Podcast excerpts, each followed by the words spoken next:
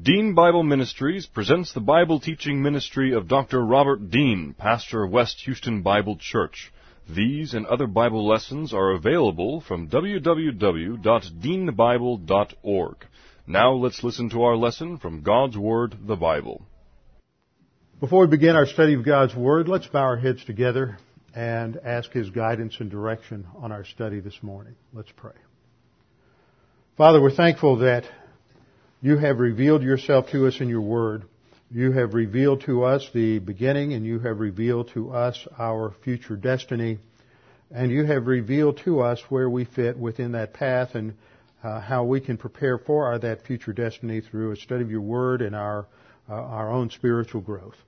Father, we're just uh, thankful that we have this, this church and we're thankful for many other congregations like this one around this country where the focus is on an in-depth study of your word that God the Holy Spirit can use that to truly transform us, to transform our thinking, and to shape us into the kind of men and women that uh, reflect the character of Jesus Christ in uh, all that we say and do.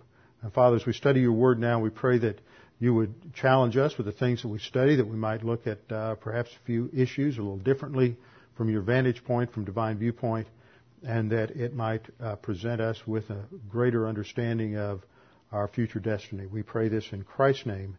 Amen. Open your Bibles to Revelation chapter 10. Revelation chapter 10, and we'll ha- take a little time for review because it's been four weeks since we last were in Revelation. Revelation chapter 10 begins a new subsection of this book. Up through chapter 9, we've been looking at uh, two successive series of judgments. The first was a series of, called the seal judgments. The seals relate to seven seals on a scroll that was taken by the Lord Jesus Christ from God the Father. That is, or was depicted in Revelation chapter 4 and 5 in that heavenly scene, looking for someone qualified to take the scroll. The scroll represents a title deed, as it were, the right to rule and reign over uh, planet Earth and over uh, mankind. And to establish through the second Adam, the Lord Jesus Christ, the rule over the planet that God had originally intended for Adam. And it is the Lamb of God who was slain for us. It is the Lord Jesus Christ because He died on the cross for our sins that He is qualified to take that scroll. Beginning in chapter 6, He began to open the seals, each seal representing a successive judgment. The seventh seal was opened at the um, uh, beginning of chapter 8 and there was revealed seven more judgments, another series. The trumpet judgments and those trumpet judgments are covered. Uh, the outline on the screen cover, takes it through part of 11, but actually they are the six first six are covered through 21, and the seventh trumpet judgment itself does not blow until the beginning of chapter uh, 15, and that uh, again reveals a third series of judgments the bowl or vial judgments as the King James translated it. And I believe that the first two series occurred during the tribulation period. Then the last series takes place during the last half. This is one of the most horrendous periods that occur uh, in all of human history as these judgments are ultimately designed to purify the planet to, to judge mankind, the human race, in preparation for the return of the second person of the Trinity, the Lord Jesus Christ, as the King of Kings and Lord of Lords to establish His kingdom upon the earth. At, after the sixth trumpet judgment, which is covered in the ninth chapter, the fifth and sixth trumpet judgments in the ninth chapter, we come to a break in the action that comes in in chapter 10.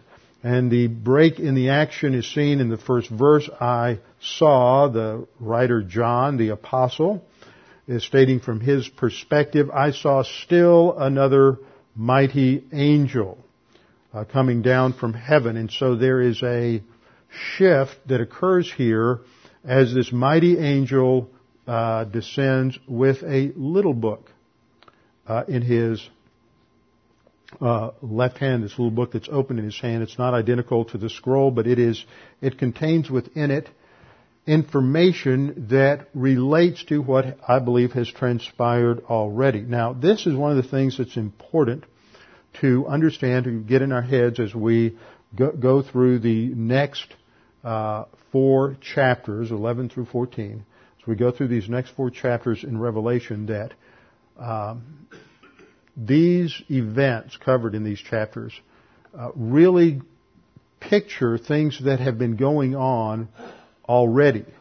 They, they, they depict things that have happened up to this point. So the writer is going to go back in some of these cases, back even before the tribulation, back into even some Old Testament events, and pick up certain threads of, of uh, doctrine, threads of history, in order to bring things up to the current time for him, that is the midpoint of the tribulation, so that we begin to see how all of these things begin to fit together as uh, Jesus Christ is bringing human history to a culmination point and to this final uh, judgment in history that culminates at the uh, campaign known as the Battle, Battle of Armageddon.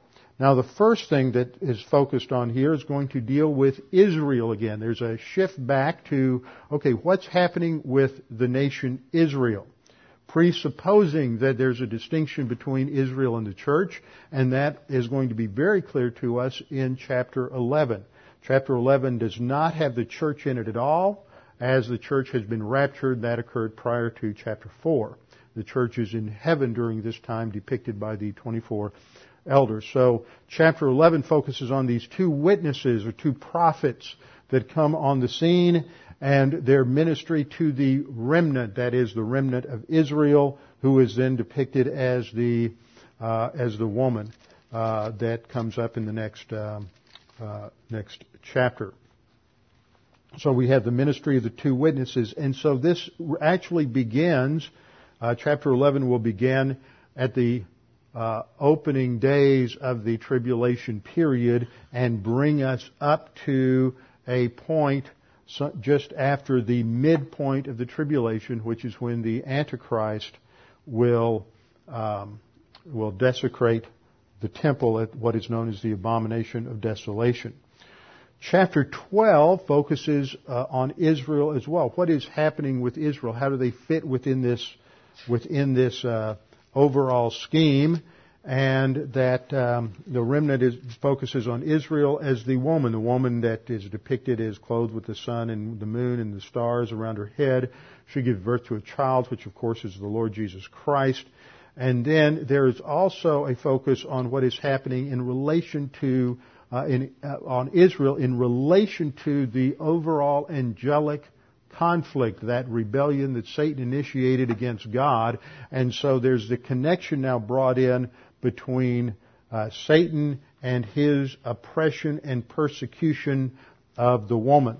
And so this then takes us up through and into the second half of the uh, tribulation period. Then chapter 13 is going to focus on those two uh, personages that are empowered and serve Satan and his agenda during the tribulation period, the first beast and the second beast. The first beast uh, in the first part of Revelation chapter 13, uh, depicting the Antichrist, his conquest of of the uh, ten nations, the establishment of that confederacy, and his rule over the earth, and then his uh, uh, false prophet who validates him as a religious figure, as the Antichrist, the as a substitute Messiah. That's the second beast also known as the false prophet. And then in chapter uh, 14 begins with a picture, a look at the Lamb of God who is on Mount Zion with the 144 uh, the 144,000 who are all mar- martyred by that time, those 12,000 Jews from each of the 12 tribes, as they prepare for that final, final conflict. And then chapter 14 also focuses on a proclamation of the gospel by three angels. And we see the interaction now between angels, demons, and human history as all the elements of God's creation are being pulled together in these final, uh, final events.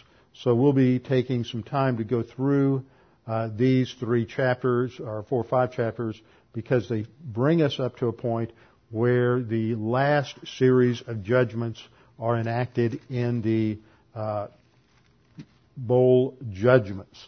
Now, last time we looked at uh, the opening of this little book, and we saw that as the angel brings this, that this is indeed part of the answer to a prayer from martyred believers that is recorded in, back in Revelation 6, 10, and 11. They cry, cried with a loud voice saying, How long, O Lord, holy and true, until you judge and avenge our blood on those who dwell upon the earth.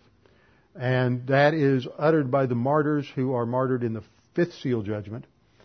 And they are ready, calling upon God to execute justice on the earth. And the answer is, not yet. Just wait a little while until, as we see the last phrase of uh, the last clause actually of Revelation 6:11, until both the number of their fellow servants and their brethren who would be killed as they were was completed. So God uh, says to them, even as He has said to us many times in our own prayers, it's not the right time yet. I have a plan to bring to completion. And when that plan is brought to completion, then I will answer the prayer. And So what we see in ch- chapter uh, 10 through 14 is God finally coming to that point, the answering of that particular uh, that particular prayer. And in so we come to Revelation chapter 10, uh, verses 1 and 2. And John says, I saw still another mighty angel. This is another of the same kind. I pointed out in the last study that there were three different mighty angels mentioned in Revelation. It's not a specific angel that we know of that's named.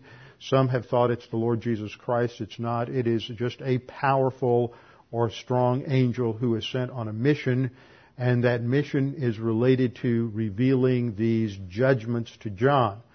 Uh, he has a little book open in his hand and that little book is going to contain, I believe, the judgments that are revealed and the information revealed in the uh, chapters 10 uh, through 14 up to the uh, the bowl judgments. And also included in this were thunder judgments that are mentioned, seven thunders mentioned in verse 4, which are John is told not to write down. So we do not have that information. But apparently these thunder judgments would occur uh, at the beginning of the second half of the tribulation uh, tribulation period. In verse in this structure of chapter 10, the first seven verses deal with the announcement from the mighty angel of the completion of God's plan to establish his kingdom. This is seen in verse 7 where he says in the days of the sounding of the seventh angel when he is about to sound the mystery of God, this is the, in the days of the seventh angel, the seventh trumpet judgment, the mystery of God would be finished, as he declared to his servants, the prophets.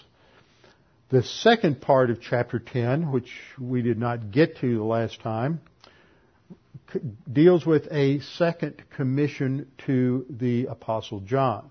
The first commission came in chapter 1 I mean, at the end of chapter 1, you might just hold your place there in chapter 10 and turn back a few pages to the end of chapter 1. The Lord Jesus Christ appeared to, in a, appeared to the apostle John on the island of Patmos where he had been uh, exiled for his, the gospel ministry and the Lord appears to him uh, at uh, on the Isle of Patmos and commissions him. And this commission, his original commission, is given in verse 17 of chapter 1.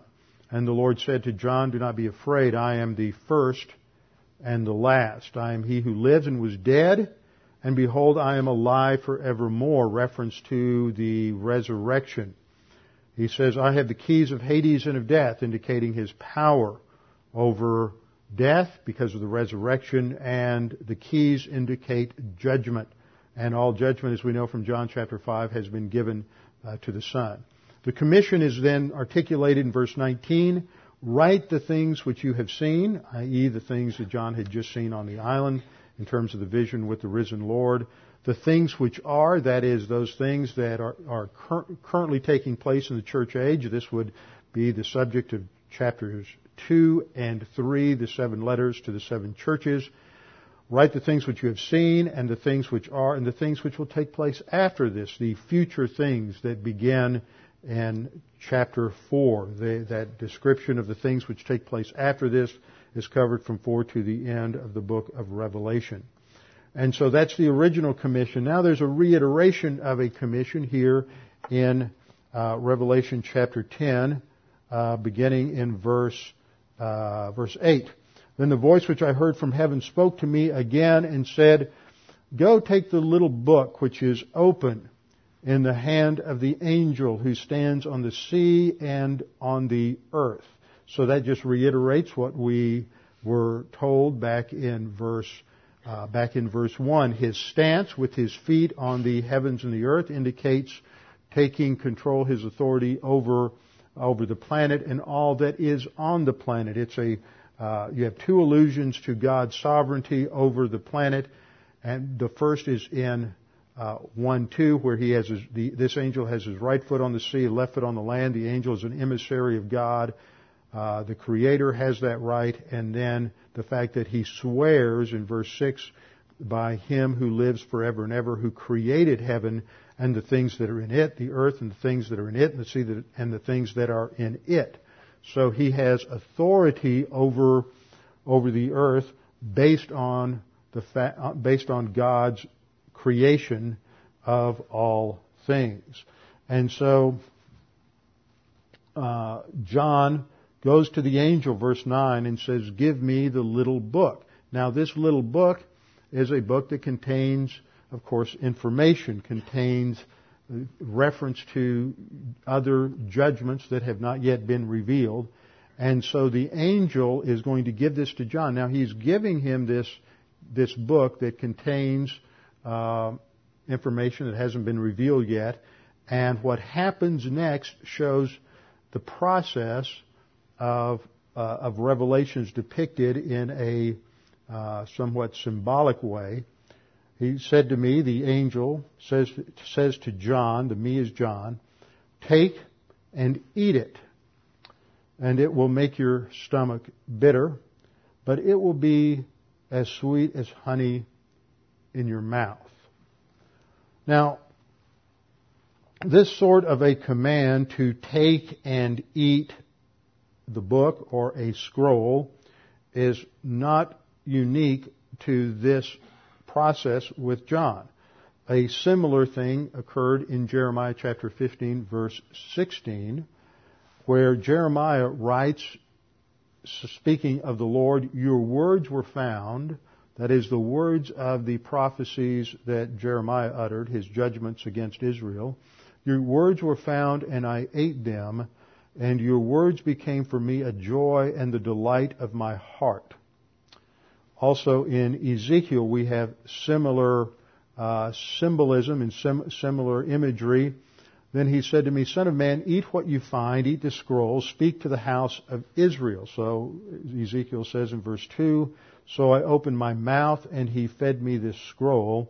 He said to me, Son of man, feed your stomach and fill your body with this scroll which I am giving you. Then I ate it, and it was sweet as honey in my mouth. What's being depicted here is the internalization of the Word of God by the prophet. He is internalizing the message. He is taking in the Word of God. It is imagery that is similar to that that is used by the Lord Jesus Christ in John chapter 5 when he talks about the fact that he, he, is the bread of life. He who eats my flesh and drinks my blood will have life. He is not talking literally. He is using the imagery of eating and drinking to picture uh, the internalization and the reception and the acceptance of truth. And in the case of the Lord Jesus Christ, if you take the time to study through John chapter 5, he's not talking about literally eating his flesh and drinking his blood. There is a, a fascinating parallel th- development of three, uh, three word groups through the last part of John, believing, uh, coming to Jesus, and taking and eating and drinking. And they are used together so that the abstract concept of belief or faith in Christ is parallel in that chapter to coming to Jesus. So coming to Jesus is a physical representation of accepting Him as our Savior, believing on Him that He died on the cross for our sins. The eating and the drinking also depicts faith, as seen in the parallels in that passage. It's not a literal eating and drinking, but as we eat and drink anything, when we eat food or drink beverages, that enters into our body and becomes one with us. And so it is pictures the acceptance and the reception of something into our being. And that is another way of looking at belief in Jesus. It's trusting Him uh, as our Savior. Now, in these passages related to the message given the prophet, the prophet is accepting the judgment on God. It shows his submission to God and his role as a prophet, and that the judgments that he is announcing are not coming out of his own uh, opinion. They're not coming out of his own mentality. They're not his desire. He's not on his own mission to uh, somehow execute justice or righteousness in Israel.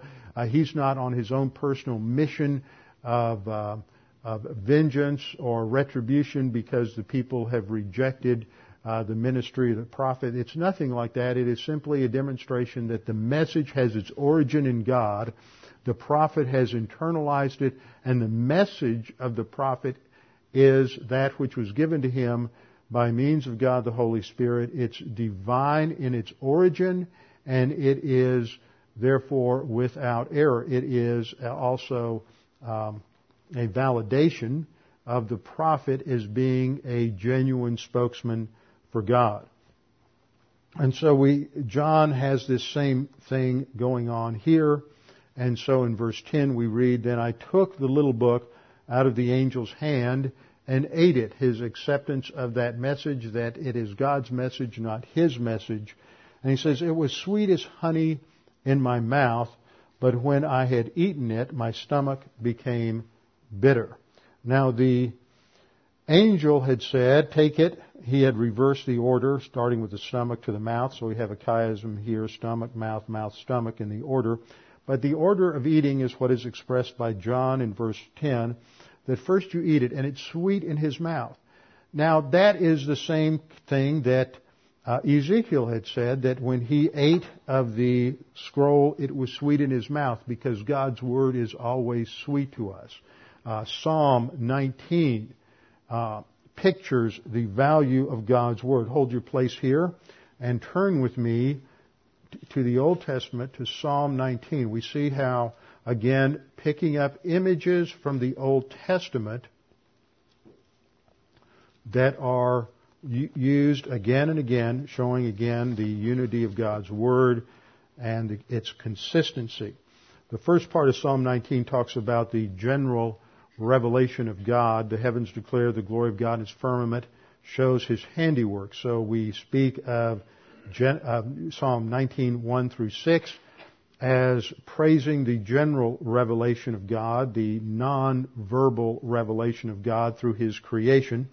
And beginning in verse 7, down through verse 14, there is a praise to the written Word of God, the God's revealed truth that has been written down uh, by the prophets and apostles. Later on, of course, at this time there were only prophets, only part of the Old Testament has been written. Now, if you read this, we see the value that God places upon His Word through the imagery that's here. The law of the Lord is perfect. The idea is that it is complete, it is sufficient, it is able to do that which is necessary considering the problem that man has. It contains the information man needs in order to be saved. The law of the Lord is perfect or complete, converting the soul. Then we have another parallel. Each of these verses uses different terms to describe uh, the Word of God. The law of the Lord uses the word Torah for law, which means the instruction of the Lord. Torah is not simply the law in terms of Mosaic law, but the root meaning of the word Torah is instruction. It is God's instruction on how to be righteous. We become righteous by trusting in Christ as our Savior. When we trust in Him, His righteousness is imputed to us and we are declared righteous. But now that we are saved, how do we live to be experientially righteous? That comes from the instruction of God's Word. It, the testimony of the Lord is the second way in which He uh, expresses the revelation of God. The testimony of the Lord is sure, making wise the simple. It's not a matter of IQ. It's not a matter of education. It is simply a matter of studying God's Word. I can't tell you how many people I know who have had just, just limited uh, education. Now, whatever their background was, uh, they, they, didn't get good education. Maybe they didn't have a very good high, very good IQ. Maybe they had um, learning disabilities. And I can think of two or three examples off the top of my head of people who the world would not consider to be very bright at all. And yet, I have seen people like, like these three I have in mind who come in uh, to church, have been under my ministry, and have come in and sat and just said, you know, this is the truth. This is the Word of God. I need to, I need to learn the Word. Uh, that's important. I may not understand everything he says, but I'm going to be here every time he's teaching. And they come, and I, th- I think of one lady who was uh, in my church in Connecticut, and and she just was, uh, boy, she just had more um, uh, deficits against her, you might say, socially, educationally, economically, um, and not a, a high native IQ, but she came all the time. When she finally joined the church up there, she was, uh, the procedure was to ask, similar to what we have here, to ask the, interview the members and to ask them three questions. First of all, have, get, tell us how you're going to get to heaven. On what basis are you saved? Second question, have you read the Constitution and the doctrinal statement and is this what you believe? And third, are you willing to submit yourself to the leadership and direction of the, of the local congregation, the leadership? And um, that afternoon, after she joined the church, every one of those deacons emailed me to tell me that in the 15 or 20 years that they had been interviewing uh, candidates for membership in that church, she gave the clearest explanation of the gospel of anybody. And that's just a testimony to the fact that it doesn't depend on how great your education is or how great your IQ is or any human factor. God will make His Word clear. The issue for you is volition and are you going to be dedicated to be in the, uh, in Bible class and come to church on Sunday morning to study His Word so that God can use it to transform you. So the Lord's Word makes wise the simple. Verse 8 says that the statutes of the Lord are right, rejoicing the heart. They cause our soul to rejoice. Their heart refers to the uh, inner uh, immaterial part of man. It's almost synonymous to the soul, as it is in several places. And the heart rejoices because it is the word is right. It is the source of righteousness. And then verse 8, the commandment of the Lord is pure, enlightening the eyes. Now, I want to say something about this clause here, this strophe, because there are times when we get the idea that the Mosaic Law somehow wasn't just quite right. I mean, look at what the problem that Jesus has with the Pharisees, and they're always citing the Mosaic Law. It's not because the Mosaic law had a flaw. Paul says that the law is perfect and righteous and good in Romans chapter 7. It was the Pharisees' distortion, their misinterpretation, and their legalistic application of the law that made it wrong. But what we have here is a clear statement that the mandates of the law of the Lord within the Mosaic law are pure. There is no error there. Uh, and thus it can enlighten the eyes that is that it is the source of enlightenment for us for truth. And then finally verse 9, the fear of the Lord is clean, enduring forever, and the judgments of the Lord are true and righteous altogether. Now, what's his conclusion having stated all of that about the value of the Word of God? He says, more to be desired are they than gold, yea, than much fine gold. There is nothing in this life more valuable than your personal knowledge of the Word of God. As Doug was pointing out in his testimony earlier, we never know what's coming our way. We never know what future uh, adversity there might be in our life. And the only thing that can prepare us for that future adversity is the Word of God. And once the adversity comes, it's too late to get it. That's what's depicted in Proverbs chapter 2. Uh, wisdom is knocking at the door.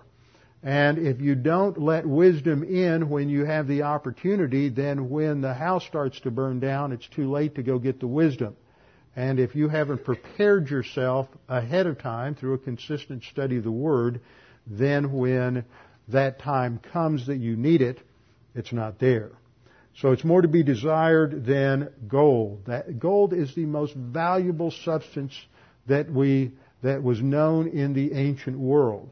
And so it, this speaks of uh, the high value to be placed upon a knowledge of God, God's word. Yea, than much fine gold, no matter how much. Nothing, no amount of material possessions or wealth uh, can match the value of God's word in your soul. And then there's a, a comparison to sweetness, sweeter also than honey and the honeycomb.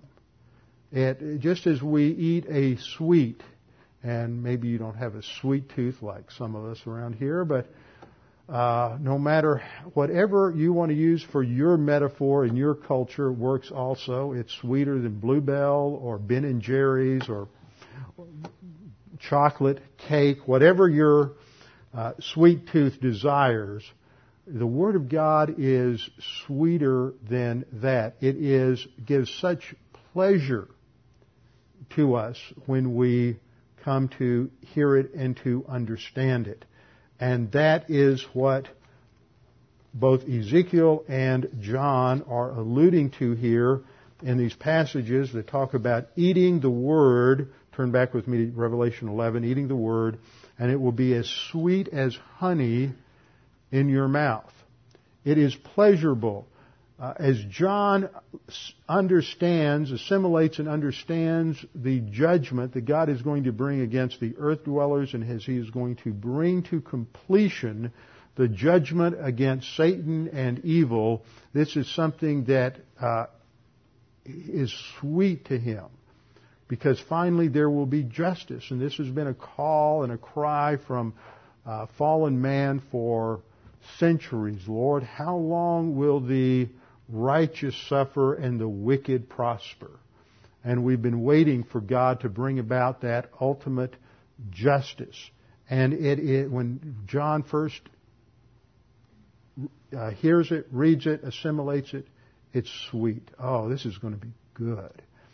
This is going to be great to see God's judgment. But then, as he contemplates the severity of that judgment and the vast amount of human lives that will be lost and just the horrors that come, it turns bitter in his stomach. That's the significance of that metaphor. Not that it's not right, but he realizes that the judgment of God, while it is right and while it is true and while, while it is necessary, it is not something that the believer or God will rejoice over. God rejoices over the salvation of each individual. It is His desire that all be saved, though not all will be saved.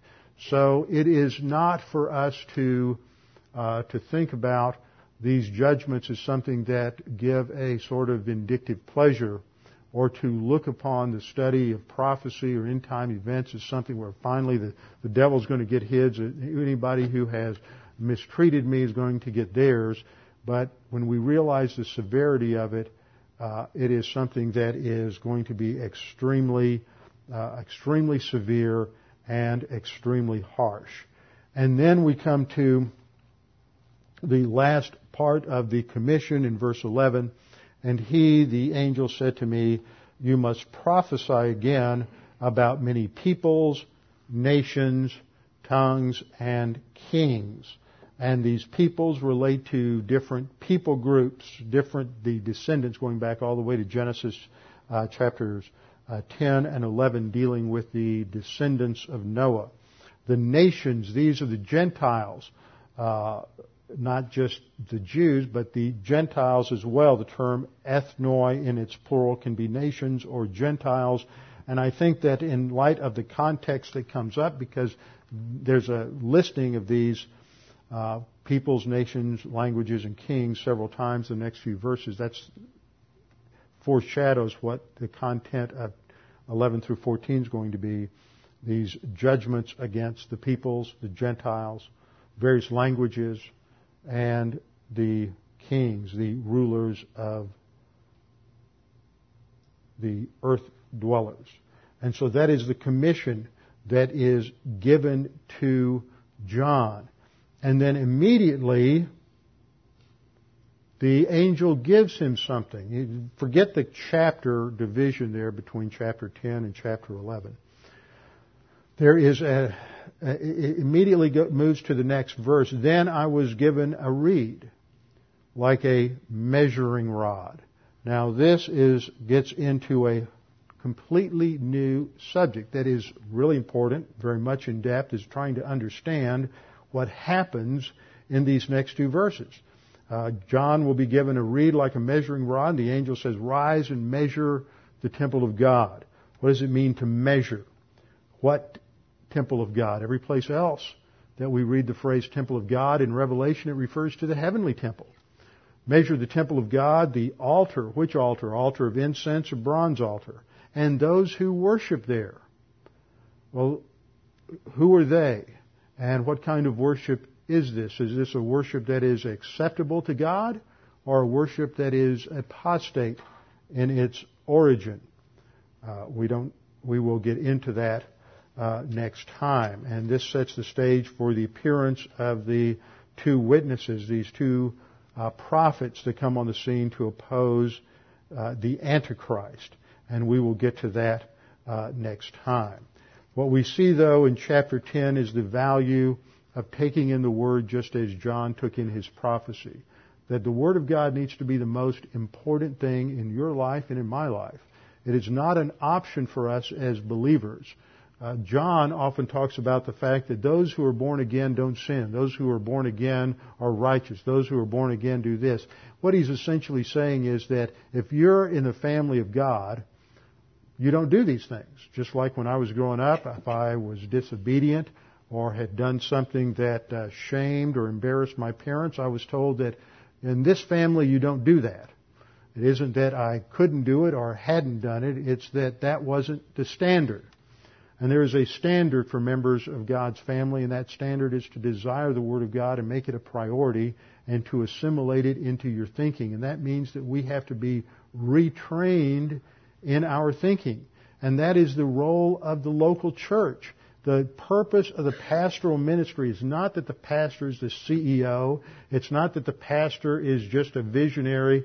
It's not that the pastor is everybody's friend and glad hander and goes down and, and uh, visits people in the hospital. It is that the pastor is someone who is to train people to think biblically so that when they go out and face the issues in life, they can respond the way God would have them uh, to respond. And you can't be trained to think in an hour a week, even three hours a week. You have to spend time listening every day, studying, thinking, reflecting, interacting with what has been taught, meditating on is what the scripture calls it, so that you can uh, think not like the world, but as God thinks. Let's bow our heads and close in prayer. Father, thank, thank you for this opportunity to study your word today, to be reminded about its value, its importance, that there's nothing more valuable for us than your word, that it, as the psalmist said, it's in the light of your word that we see light, that your word alone enlightens our soul. It is your word that is pure, and it is your word that gives us wisdom, and that it is sweeter than honey and more desirable than gold. So, Father, we pray this morning that you would challenge us with the uh, importance in our lives to reevaluate our priorities, that we might make your word the most important thing in our life and in our thinking. We pray that there's anyone here this morning that's not sure of their salvation or uncertain of their eternal destiny, that they would take this opportunity to make that both sure and certain. Right now, you can make a decision. You can trust in Christ as your Savior. Believe that He died for you. And when you believe this, God knows it. In His omniscience, He is aware of what you are trusting in for your salvation. And at that instant, He imputes to you perfect righteousness and declares you justified. He regenerates you and gives you eternal life, and this can never be taken from you. Father, we pray that you would challenge each of us with what we need to learn from this morning's lesson and that we would implement that in our own lives. We pray this in the name of Jesus Christ, the King of Kings and Lord of Lords. Amen.